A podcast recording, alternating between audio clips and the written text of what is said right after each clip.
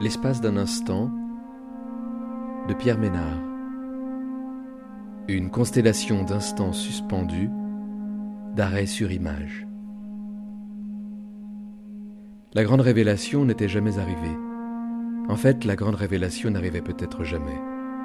C'était plutôt de petits miracles quotidiens, des illuminations, allumettes craquées à l'improviste dans le noir. En voici une.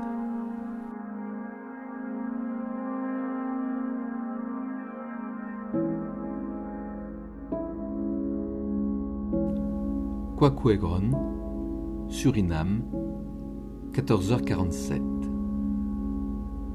Il y aurait des lieux dont on pourrait sacrifier le paysage pour un intérêt supérieur, des lieux dont on creuserait la terre jusqu'à épuisement. Dans la poussière ainsi soulevée, des nuages sablonneux qui resteraient suspendus au-dessus des têtes, planant telle une menace éternelle, un danger permanent, l'annonce d'une fin prochaine on ne verrait que ce qui nous pousse à détruire ce paysage, à le transformer pour une pépite d'or, des hectolitres de pétrole, des nappes de gaz, avant de l'oublier car il faudra bien un jour quitter cet endroit où plus rien ne peut survivre, dont il ne reste que les traces des multiples agressions, scarification des roches et des sédiments, meurtrissure et corrosion des sols, salissure, empoisonnement. Et dans ces lieux abandonnés par tous, maudits et démolis, qui oserait encore tenter d'y retourner sans risquer la mort? Dans ces vestiges d'une immense mine d'or à ciel ouvert, les pentes dénudées et les vastes zones de résidus miniers, rien ne pourra plus être pareil désormais. La destruction d'un paysage ne s'oublie pas. Après des siècles d'exploitation, les ouvriers se retirent, laissant derrière eux un paysage dévasté, un enfer.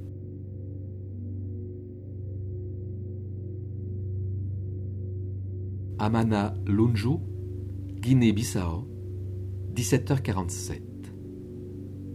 Le tronc de l'arbre harcelé par le vent, colonne infinie qui monte vers le ciel en tremblant, entre ses mains, ses longs doigts effilés. Ce qu'en aveugle elle n'en finit pas de palper, de caresser, d'attraper les jours, comme autant d'impacts laissant leurs traces à la surface d'une matière sensible dans ce mouvement intime du corps où le regard est absent, lointain, comme aveuglé par la lumière. Ailleurs, le temps en rythme dans leur écorce nue, lisse comme un nouveau jour. Leur ombre aberrante à bout de branches. Ce sont des équilibres précaires. Ce mouvement de l'arbre dans le vent ressemble à celui des vagues, celui du sang, l'idée que l'on s'en fait sous l'élan caressant du vent frémissant, le souffle qui l'assaille, la sève des siècles arrachés au silence du tronc, sous les caresses de tes mains longilignes ou les assauts de ton regard implorant, désirable. Le temps tourne autour de toi, se dilate ou se contracte. Il y a quelque chose de très tactile. Les arbres, immobiles pour nous, sont les maîtres du temps. Dans un coin de soi-même, des morceaux du monde réel.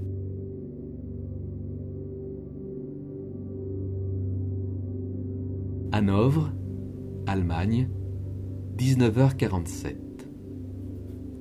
Tout se tient, tout me tient. Je me sens prisonnière. J'ignore à quel étage je suis. Peut-être ne suis-je qu'au rez-de-chaussée. J'entends les portes qui claquent, les pas dans l'escalier, les bruits de la rue. Je sais seulement qu'il existe des vivants. Je me retrouve dans la rue. D'ailleurs, je vois le ciel et à travers ma fenêtre également. Cela ne prouve rien cependant. Mais ces bruits qui proviennent de la rue, ces pas qui montent vers moi, d'où surgissent-ils vraiment? Dans ce regard qui me toise, il y a quelque chose de troublant.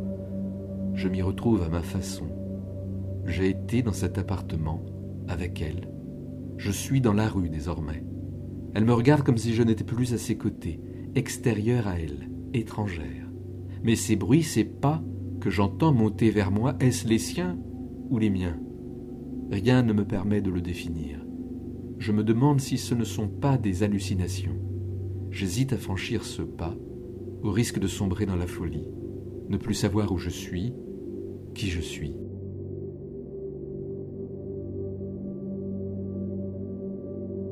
Mombasa, Kenya, 20h47. Cette femme d'âge mûr a l'air satisfaite mais éreintée. Elle vient de faire l'amour avec son jeune amant noir, un homme qu'elle paie pour passer les après-midi dans son lit.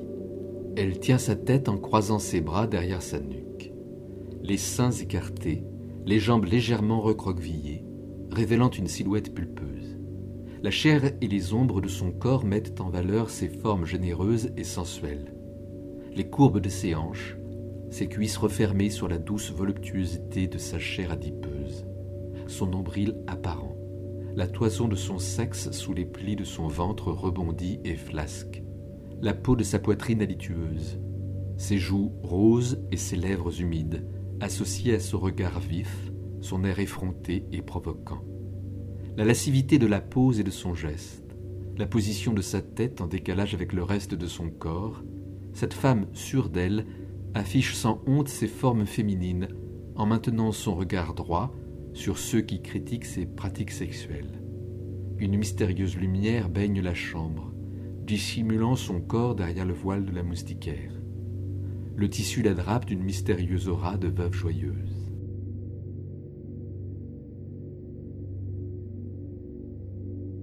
Whistler, Canada, 10h47 le skieur démarre tout en haut de la piste. Il s'élance à toute vitesse sur la pente jusqu'à ce qu'il atteigne environ 90 km/h. À faible allure, il est impossible d'effectuer convenablement son saut. Le skieur doit choisir ses skis possibles en fonction de son poids, sa taille et sa technique particulière. Le skieur poursuit sa course à grande vitesse. À ce stade, rien ne peut plus l'arrêter. Il ne doit pas ralentir au risque d'affecter le résultat du saut, sa longueur et la qualité de son atterrissage. Au moment du saut, le skieur décolle légèrement les talons de sa paire de skis. Cela lui permet de faire basculer la masse de son corps vers l'avant pour faciliter l'envol. Après avoir effectué une fente avec ses skis pour leur donner une forme de V, il quitte le tremplin. Une forme de ski en X s'observe souvent lorsque le V est très prononcé. Il maintient sa position les mouvements parasites, en particulier ceux des bras, sont à éviter absolument. Aucune partie du corps du skieur ne doit être en contact avec la neige au moment de sa réception, uniquement ses skis.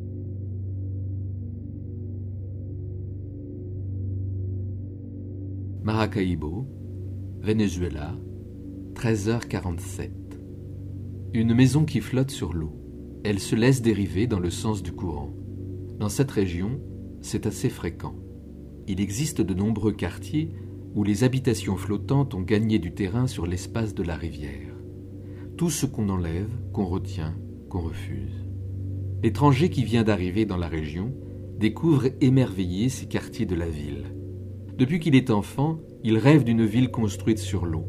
Non pas ces villes dont les bâtisses sont montées sur des pilotis, qu'on accoste en bateau mais une ville dont chaque maison est elle-même un bateau flottant sur l'eau et dont l'assemblage de toutes ces embarcations accolées les unes aux autres dessine la forme d'une ville.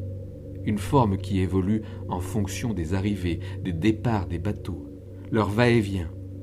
Une ville dans laquelle on circule en passant du pont d'un navire à celui d'un bateau et d'une barque à un esquif. Une ville qui flotte sur les eaux sans larguer les amarres il en rêve depuis longtemps de cette ville imaginaire. Cette ville est une île.